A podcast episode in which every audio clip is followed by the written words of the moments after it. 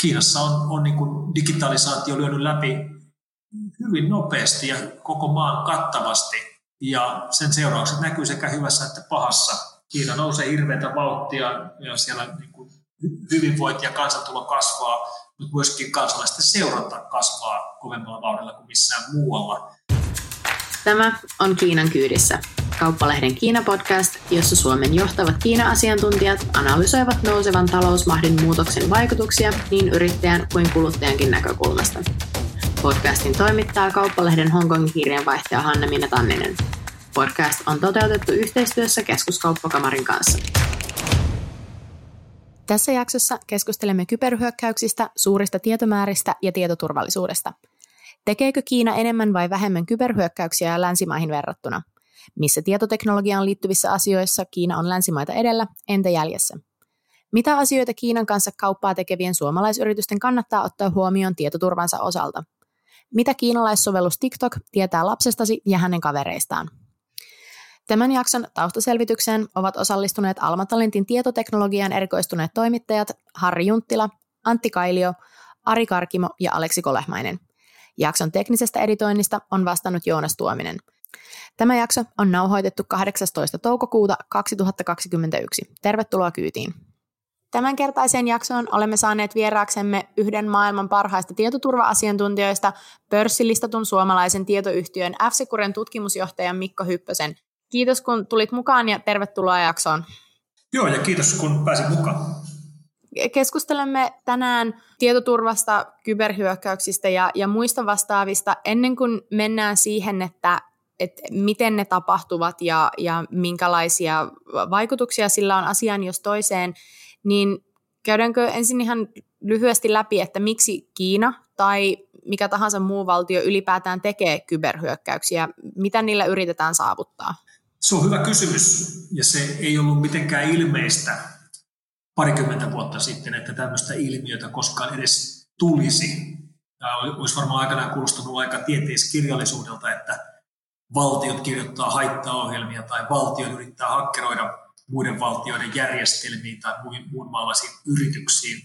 Mutta tästä on tullut ihan arkipäivää. Tästä on tullut osa valtiollista vaikuttamista, siitä on tullut osa pakoilun arkea ja siinä on tullut myöskin osa sodankäyntiä.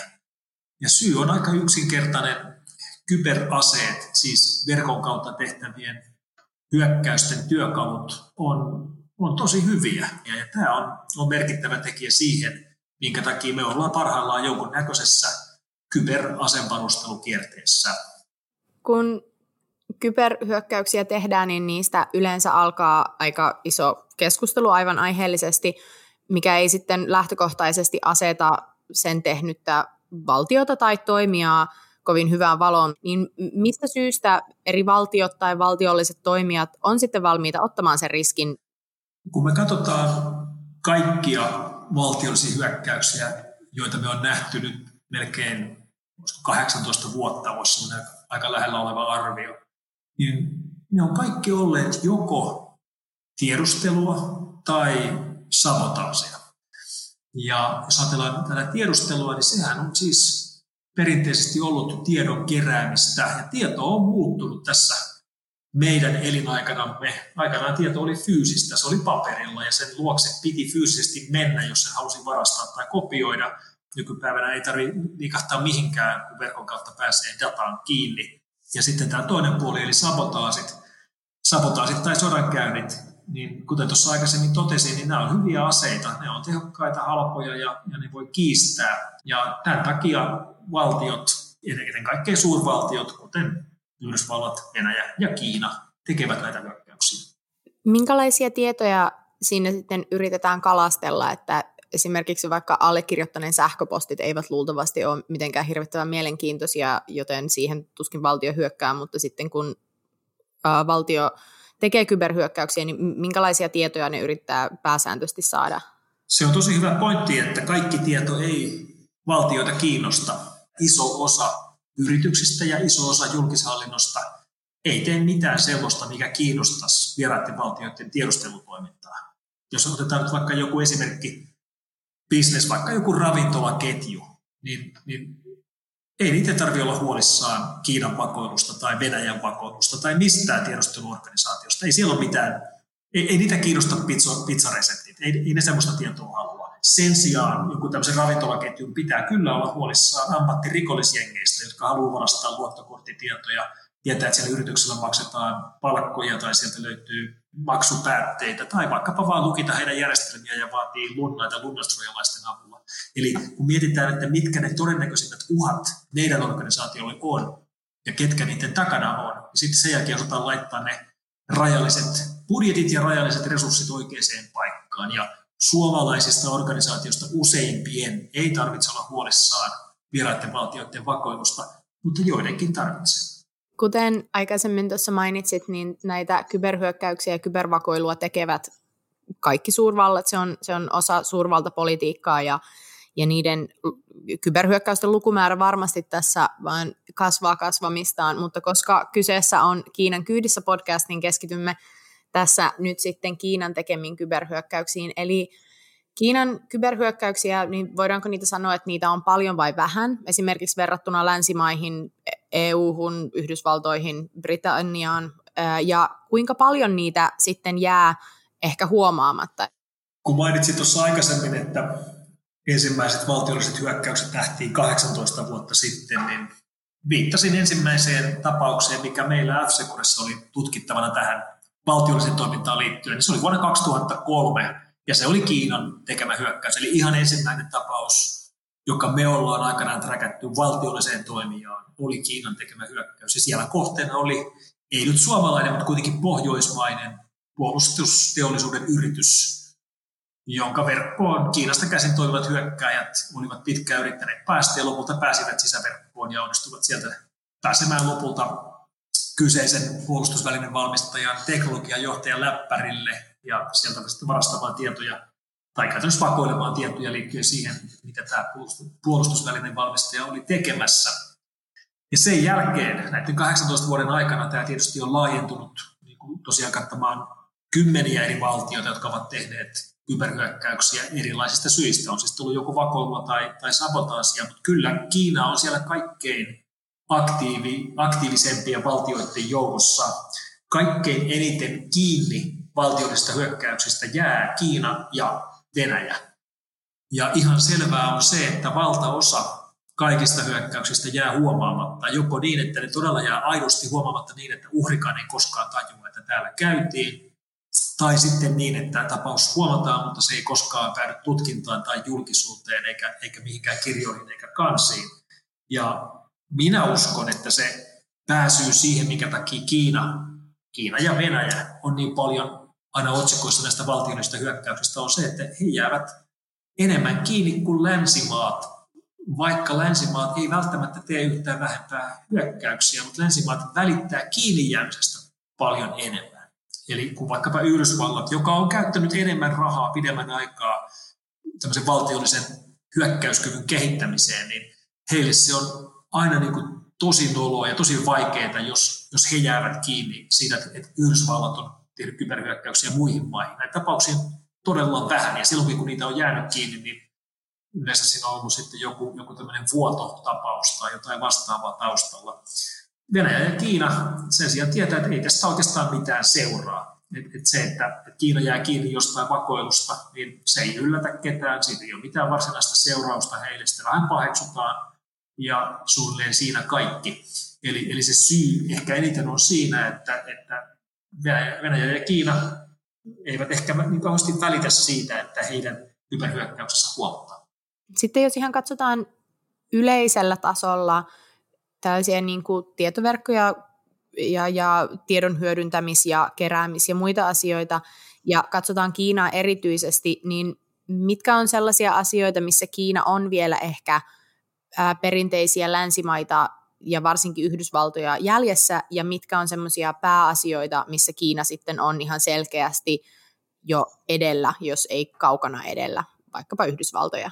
Selkeä puute, mikä Kiinalla on teknologiapuolella, on se, että heillä ei ole omaa keskusyksikkö, eli CPU-valmistusta. Eli Intel ja AMD edelleen hallitsee näiden piirien ra- suunnittelua ja rakentamista, ja sitten Apple M1-sarjallaan on kova vauhtia nousemassa. Ja siellä nimenomaan on se suunnittelu ja patenttipuoli on, on siis muualla. Hyvin iso osa esimerkiksi Applen piireistä tehdään fyysisesti uh, jossain muualla kuin Yhdysvalloissa, toki aika pitkälti Taiwanissa, mutta kuitenkin jossain muualla kuin Yhdysvalloissa. Ja tämä on, on niin sellainen selkeä asia, ja tämä on myöskin näkynyt tässä, kun Yhdysvallat on pyrkinyt sanktioimaan uh, killaisten kännykkäyritysten toimintaa, niin se on aika tehokkaasti toiminut sillä tavalla, että ei salita heille kaikkien piirisarjojen käyttöön.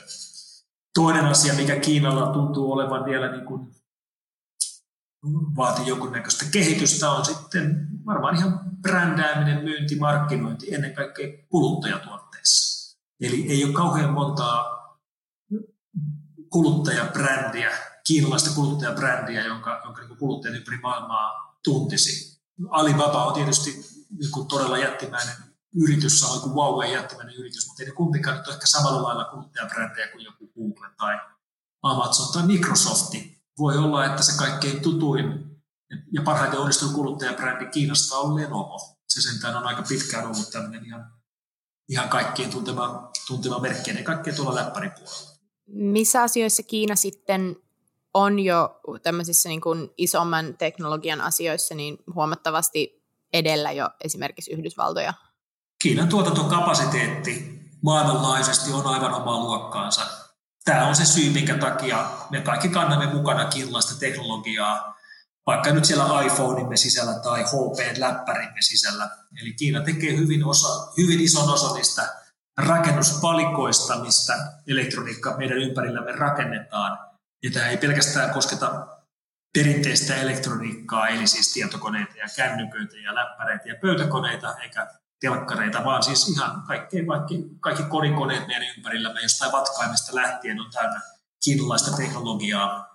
Ja kun tämä IoT-mullistus on tavallaan ihan vasta juuri käynnistynyt ja rupeaa vielä kasvamaan tästä merkittävästi, niin lopputulos on se, että hyvin iso osa ei pelkästään kotimme älylaitteista, vaan myöskin näistä tyhmistä laitteista, jotka ei niin käyttäjän kannalta vaadi mitään appeja tai nettiliittymiä, niin nekin tulee menemään verkkoon. Ja tämä kaikki verkottuminen tulee tapahtumaan näillä näkymin kiinalaisen teknologian avulla. Ja kun tässä aikaisemmin puhuttiin Kiinasta ja Venäjästä, että molemmista tulee paljon verkkohyökkäyksiä, niin onhan se, se mielenkiintoista vertailla, että miten Kiina on onnistunut viemään teknologiaa kaikkialle maailmaan Venäjä näin ei ole tehnyt. On niin kuin tosi vaikea nimetä venäläisiä teknologiayrityksiä. Tosi pitkään saa miettiä, niin kun tulee mitään mieleen. Sen sijaan kiinalaisia teknologiayrityksiä nyt on helppo nimetä. Kaikki ihan normaalit kadumiehetkin tietää kiinalaisia firmoja nimeltä.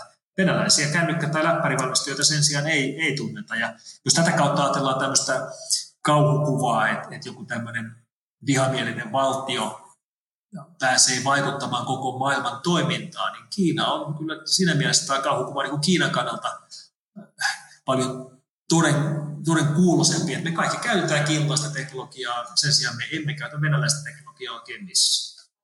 Tällä IoT-asialla siis tarkoitat sitä, että yhä useampi laite kytketään ö, internetyhteyteen tai muuhun vastaavaan, että esimerkiksi sähköhammasharjaan on tällä hetkellä olemassa oma applikaatio, koska kyllähän sähköhammasharjalla nyt pitää olla, olla oma applikaatio ja internetyhteys.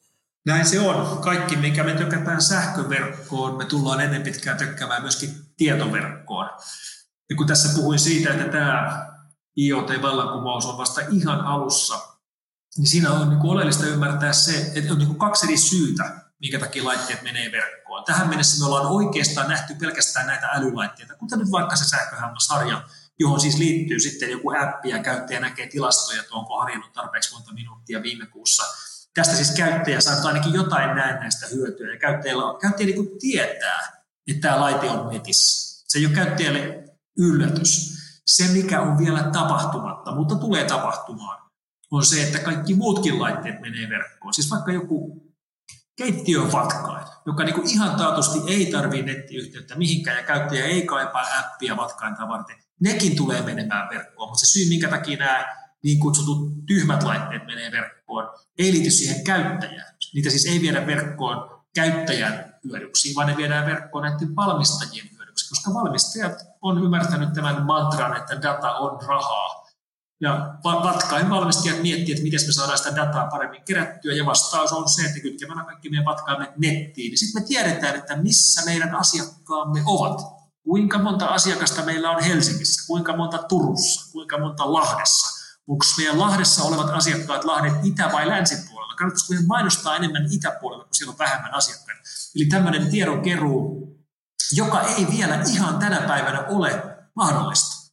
Se ei tänä päivänä vielä ole mahdollista sen takia, että tämmöinen IoT-konnektiviteettikitti, eli se piirisarja ja siihen tarvittavat yhteydet, maksaa tällä hetkellä muutaman euron ja vatkain maksaa kympin. Ei sinne voi laittaa vaikka neljän euron kittiä, se nostaisi se vatkaimen hintaa liikaa. Mutta kuten tässä nyt ollaan nähty, niin teknologia, varsinkin kiinalaisen teknologian hinta tipahtaa koko ajan ja ennen pitkään tämmöinen IoT-piiri maksaa vaikkapa kolme senttiä tai puolikkaan sentin. Eli lopulta se on niin kuin käytännössä ilmainen. Ja kun tämä tapahtuu, ja se tapahtuu lähivuosina, niin sen jälkeen yhä suurempi osa laitteista on verkossa niin, että käyttäjä, siis se kuluttaja, joka ostaa sen laitteen, ei edes tiedä, että se on verkossa. Ja kuluttaja ei voi mitenkään estää sitä, että se on verkossa. Ja nyt ennen kuin joku ajattelee, että mä vaan en päästä sitä mun VLANiin kiinni, niin ei se tule sun VLANiin menemään. Ei se tarvitse mitään yhteyttä kuluttajalta. Se käyttää 5G tai ZigBee tai jotain muuta tämmöistä verkkomekanismia, johon kuluttaja ei voi vaikuttaa millään lailla. No näin kuluttajana, joka ei kyllä välttämättä halua jakaa omaa hammasharjadataansa yhtään kenellekään, ei johdu siitä, että ettenkö pesisi hampaita aamuin illoin, mutta, mutta jos en halua jakaa dataa joka ikisestä käyttämästäni laitteesta, niin onko niin kuin tällaisena kuluttajana edes teoriassa seuraavan kymmenen vuoden aikana mahdollista ostaa laitteita, jotka eivät ensinnäkin kerro kaikkia tietoja niitä eniten tai siis sitä laitetta mulle myyne, myyneelle taholle, altista mun tietoja tämmöisille tietoturvahyökkäyksille, ja sitten siinä vaiheessa, kun se myyjä on laskeskellut, että nyt olet käyttänyt laitetta tarpeeksi pitkään, alkaa hidastaa sen laitteen toimintaa. Kuluttaja itse ei tähän luultavasti pysty vaikuttamaan mitenkään. Ainoa, millä tämmöistä kehityskulkua vastaan voidaan mun mielestä edes teoriassa tapella, on regulointi. Eli kuluttaja ei tiedä, mitä siellä keittiövatkaimen tai hammasharjan sisällä oikein on, eikä pysty siihen milläkin, millä tavalla vaikuttamaan. Ja jos tämä mullistus on laitteen valmistajien kannalta järkevä, niin se tulee tapahtumaan. Jos ihan raskasti tai radikaalisti tämä vallankumous tulee tapahtumaan. Eli ihan vaan laskemalla, valmistajat laskee, että kuinka paljon parempaa tuloa me saadaan, kun me kerätään dataa näistä meidän myymistä laitteista se data ei ole kovin arvokasta, mutta jos se hinta siitä, että se laite menee verkkoon, on myöskin hyvin alhainen, niin tämä tulee tapahtumaan, ellei sitä sitten estetä jollain vähän tehokkaavalla työkalulla, kuten reguloinnilla. Ja tässä ehkä nyt sitten meidän EU-ssa asuvien toivo on se, että EU kantaa kyllä huolta siitä, että miten dataa kuluttajista kerätään ja jotain tämän tyyppistä regulointia voi tietysti olla tuossa. Ja Ymmärsinkö oikein, jos ymmärsin, että keskeisessä osassa siinä, että, että tämä internettiin yhdist, laitteiden yhdistäminen internettiin tulee entistä kustannustehokkaammaksi, on nimenomaan Kiinassa tai kiinalaisomistuksessa olevien tällaisten niin teknologia- massavalmistusyritysten äh, kapasiteetti, mitä kautta se hinta sitten laskee? Tämä on nähty nyt viimeisen 15 vuoden aikana uudelleen ja uudelleen. Eli, eli elektroniikka, elektroniikan hinnat romahtaa nopeammin kuin koskaan aikaisemmin näiden massavalmistusyksiköiden avulla, ja ne on käytännössä kaikki Kiinassa. Ja tämä on tietysti hyvä kehitys. Saadaan elektroniikkaa ja yhä kehittyneempää teknologiaa käyttöön nopeammin ja halvemmalla, mikä on hienoa. Toki kaikilla on aina kääntöpuolensa, ja tässä se yksi kääntöpuoli on nimenomaan se, että sitten lopulta ihan kaikki on verkossa. Ja siitä seuraa myöskin sitten semmoinen haittapuoli, että kun teknologia yleistyy, niin lopulta on yhteiskunnan enää vaikea toimia ilman sitä teknologiaa. Nettiyhteydet tai digitalisaatio ei nyt ehkä ole vielä ihan niin pitkällä, mutta, mutta lopulta se tulee olemaan kyllä niin, kuin niin tärkeä osa meidänkin yhteiskunnan toimintaa, että jos, jos nettiyhteydet katkee, niin tehtaat pysähtyy. Tämä tulee tapahtumaan vielä, sanotaanko meidän sukupolvemme aikana. Kiinassa ollaan tietyllä tavalla huomattavasti monia monia muita maita lähempänä tämmöisessä että, sellaista tilannetta, missä jokapäiväinen kuluttajakäyttäytyminen tai liikkuminen tai viestiminen ähm, tuottaa jo hirvittävän paljon dataa yhdelle tai itse asiassa kahdelle yritykselle. Eli esimerkiksi Kiinan ähm, teknologiajätit juurikin niin kuin Tencent ja Alibaba ovat luoneet tällaiset digitaaliset ympäristöt, missä yhdessä applikaatiossa yhdistyy niin äh, pankkiasiat, viestintä, liikkuminen ja muu vastaava, mikä on myös äh, Kiinassa huomattavasti äh, edellä, niin on se, että myös viranomaiset toimivat näiden applikaatioiden kautta. Eli applikaatioita voi useassa paikassa käyttää omana tämmöisenä niin kuin virallisena henkilö, niin kuin henkilökohtaisen tunnistautumiseen tai tai, tai viranomaisten kanssa asiointiin. Nyt tämä koronavirustilanne on luonut ihan uuden ö, tason tähän niin kuin, näiden applikaatioiden käyttämiseen. Eli esimerkiksi Kiinassa, jos tällä hetkellä haluat mennä vaikka johonkin rakennuksen sisälle, niin sulla pitää olla tietynlainen ö, terveyskoodi tai, tai muu vastaava. Eli miten tämä koronavirustilanne on ö, helpottanut ja lisännyt tällaista tiedon keräämistä ja minkälaisia asioita siitä sitten voi seurata? Koronaviruspassit tai terveyspassit tai rokotustodistukset, nimenomaan digitaaliset todistukset, on ollut se suuri mullistus tällä puolella Kiinassa. Ja se selvästi on, on niin kuin osa tätä työkaluvalikoimaa, millä Kiinan keskushallinto haluaa hallita, haluaa varmistaa oman asemansa, haluaa seurata toisin ajattelijoita tai heidän mielestään epäilyttäviä kansalaisia – Kiina on esimerkki totalitaarisesta valtiosta, joka hyödyntää digitaalisia keinoja kansalaistensa seurantaa paremmin kuin oikeastaan mikään muu maa planeetalla. Kiinassa on, on niin kuin digitalisaatio lyönyt läpi hyvin nopeasti ja koko maan kattavasti.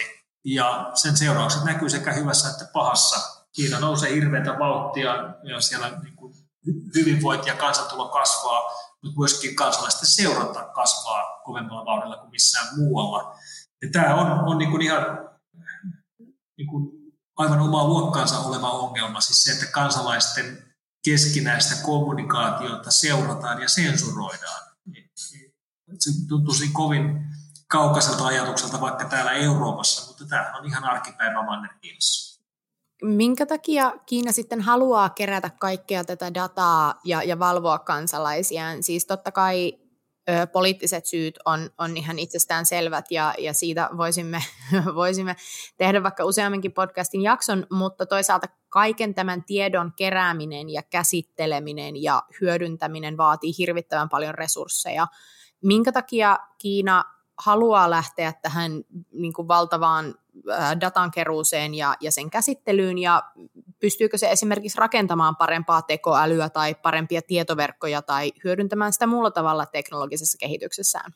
Kiinalla on resurssit käsitellä tämmöisiä tietomääriä. Heillä on, on osaamista ja järjestelmiä, joilla pystytään keräämään jättimäiset määrät dataa ja pitämään ne tallessa. Ja se voi olla, että ei siellä ole edes ihan tarkkaa käsitystä, että mihin kaikkeen tätä kansalaisista kerättävää dataa voidaan käyttää tai tullaan käyttämään, mutta se kerätään talteen olettaen, että sillä voi olla jotain hyödyllistä käyttöä myöhemmin. Ja ne kauhukuvat voi olla vaikka semmoisia, että kun joku henkilö, joka tällä hetkellä on vaikka joku yliopisto-opiskelija, eikä ole millään tavalla merkittävässä asemassa, päätyy myöhemmin vaikkapa tärkeäksi oppositioajattelijaksi, niin jos hänen elämästään on kerätty tietoa vuosien ajan, niin sieltä löytyy taatusti jotakin, jos ei nyt raskauttavaa, niin ehkä sitten jotakin, millä hän, hän, häntä voi kiristää tai hänen kättään voi vääntää. Ja nämä on just semmoisia kauhukuvia, mitä niin kuin internet voi pahimmillaan olla. Siis se, että kun me elämme yhä suuremman osan elämästämme jossain muualla kuin reaalimaailmassa, siis erilaisissa verkkopalveluissa, niin sinne jää kaikesta meidän toiminnastamme jälki. Ja näiden mainospalvelu rahoitteisten yritysten, kuten Googlen kauttahan me on jo nähty, että kuinka tehokkaasti meistä kenestä tahansa voidaan rakentaa profiileja, joista selviää, että minkälaisia ihmisiä me olemme, missä me olemme, miten me liikumme, kenen kanssa me kommunikoimme, mistä me kommunikoimme, mitä me ajattelemme, mistä me pidämme, mistä me emme pidä. Ja niin kauan kuin näitä tietoja kerätään johonkin tämmöiseen mainoskäyttöön, niin se nyt vielä on niin kuin jollakin tavalla ymmärrettävää. Mutta sitten kun niitä hyödynnetään poliittiseen käyttöön tai potentiaalisesti vainoamiseen, niin nämä kyllä muuttuu hyvin tämmöiseksi orvellimaiseksi kaupunkiksi. Kiinan äh, yli miljardi kansalaista haluamattaan osallistuu tähän valtavaan tiedon keräämiseen. Voiko Kiina sitten hyödyntää sitä teknologisessa kehityksessä, niin kuin tekoälyssä tai 5G-kehityksessä tai mitä nyt sitten me halutaankaan tehdä kaikella tällä tietomassalla seuraavan vaikka kymmenen vuoden aikana? Koneoppiminen vaatii jotain, millä ne koneet opetetaan, mikä siis käytännössä on dataa. Eli jos halutaan opettaa koneita, niin pitää kerätä dataa.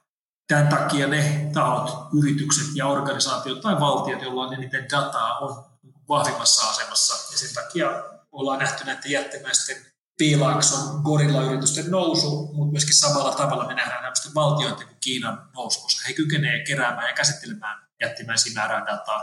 Ja kun katsotaan tekoälyosaamisen huippupaikkoja maailmalla, niin sieltä löytyy nämä isot yhdysvaltalaiset firmat, mutta sitten löytyy myöskin merkittäviä kiinalaisia firmoja, kuten Alibaba tai vaikkapa ByteDance, joka siis on TikTokin takana oleva yritys, jonka tekoäly suosittelualgoritmia noin yleisesti pidetään luultavasti kaikkein tehokkaimpana tai parhaiten toimivana kuluttajatekoälysuorituskoneena.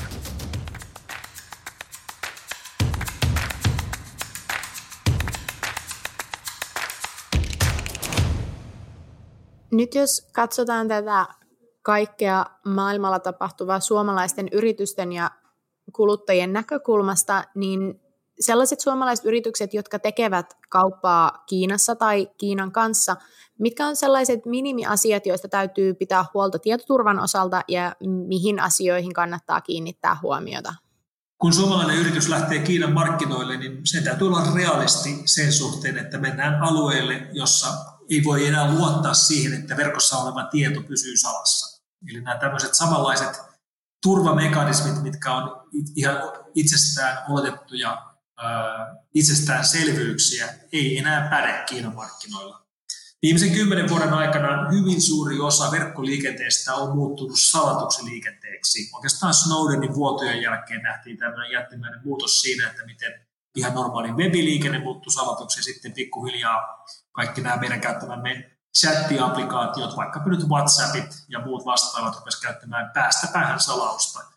Mutta sitten kun mennään Kiinaan, niin siellä käytössä olevat applikaatiot eivät tätä enää tee, tai siis eivät ole koskaan tehneet, koska jos käytetään päästä päähän olevaa salausta, niin sen jälkeen seuranta ja sensurointi ei toimi, ja Kiinassa halutaan sekä seurata että sensuroida.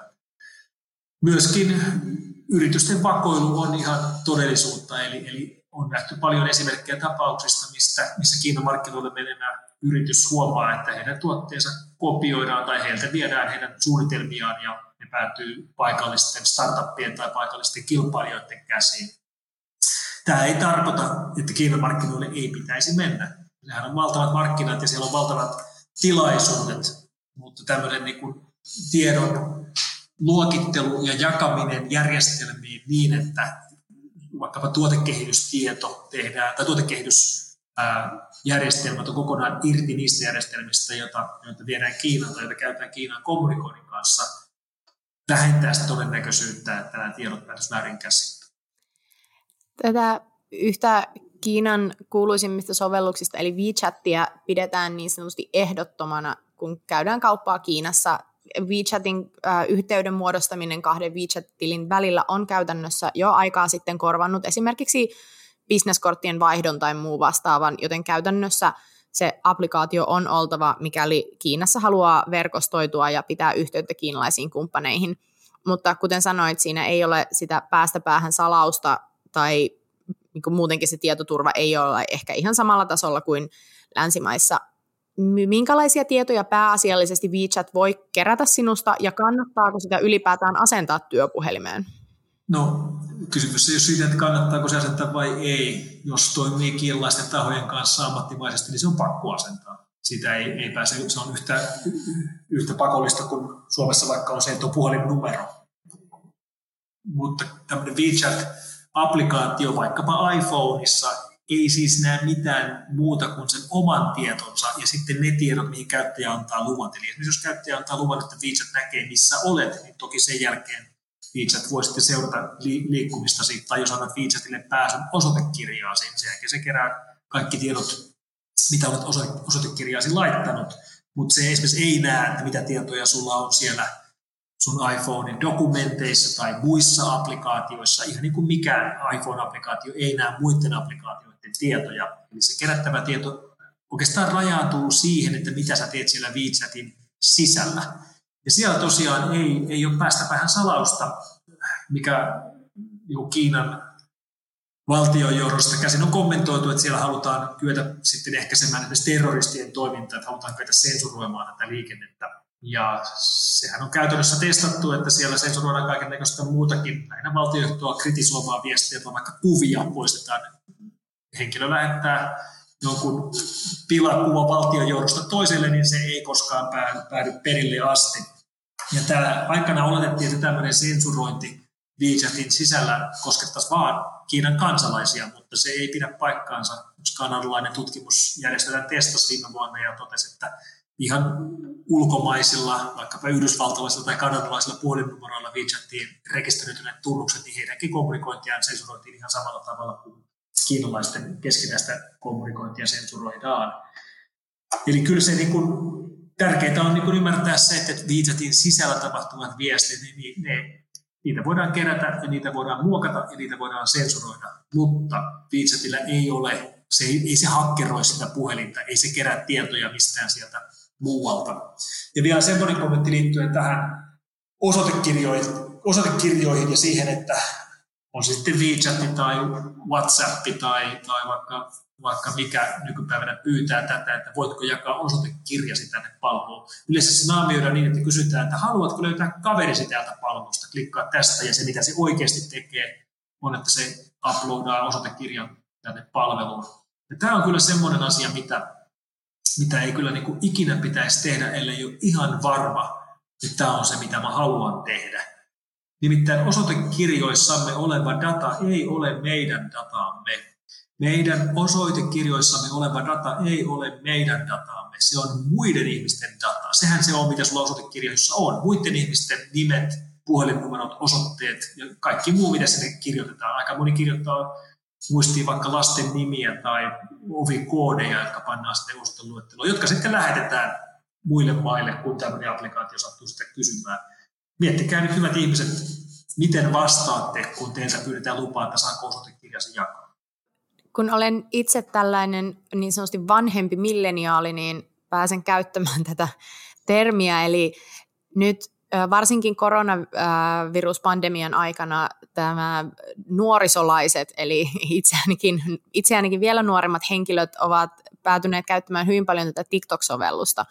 Vaikka TikTok on aivan mestari brändäämään itseään yhdysvaltalaiseksi, niin se on itse asiassa kiinalaisen ByteDance-yhtiön omistama – ää, ja pyörittävä sovellus. Ja hauskana äh, tällaisena knoppitietona niin pitää mainita, että itse asiassa ki, äh, Kiina on ensimmäinen maa, missä TikTokin käyttö on kielletty. Et sitä ei voi käyttää Kiinassa ilman VPN-yhteyttä, sillä Kiinassa on käytössä saman yhtiön um, eriniminen sovellus. Um, mutta miten moni sellainen, joka, jonka esimerkiksi niin kun lapsi tai nuorempi sisar tai vaikka työkaveri käyttää nyt TikTokia, niin mitä se tietää lapsestasi tai hänen kavereistaan? Se luo samantyyppisen profiilin kuin mitä yhdysvaltalaiset sosiaalisen median applikaatiot ovat tehneet jo vuosia. Eli, eli jos me ajatellaan jotain Facebookia tai, tai Twitteriä tai vastaavaa, niin ihan samalla tavalla ne kerää tietoa siitä, että mikä se sinun sosiaalinen verkostosi on, kenen kanssa kommunikoit, milloin kommunikoit, mistä asioista tykkäät, mihin, mihin klikkaat, että like, mihin, minkä taas sitten blokkaat. Ja tätä tietoa käytetään ennen kaikkea rahan tekemiseen, eli mainontaan. Yllätys tässä nyt sitten vaan tuntuu olevan se, että, että kun se tieto ei päädykään piilaaksoon, vaan se päätyykin Shenzheniin, niin se on kyllä yhtäkkiä niin kuin, tuntuu hirveän paljon pahemmalta. Ja tämä niin kuin kauhistelu TikTokin ympärillä, vähän niin kuin aikaisemmin viittasin, ne on ollut erityisen suurta Yhdysvalloissa.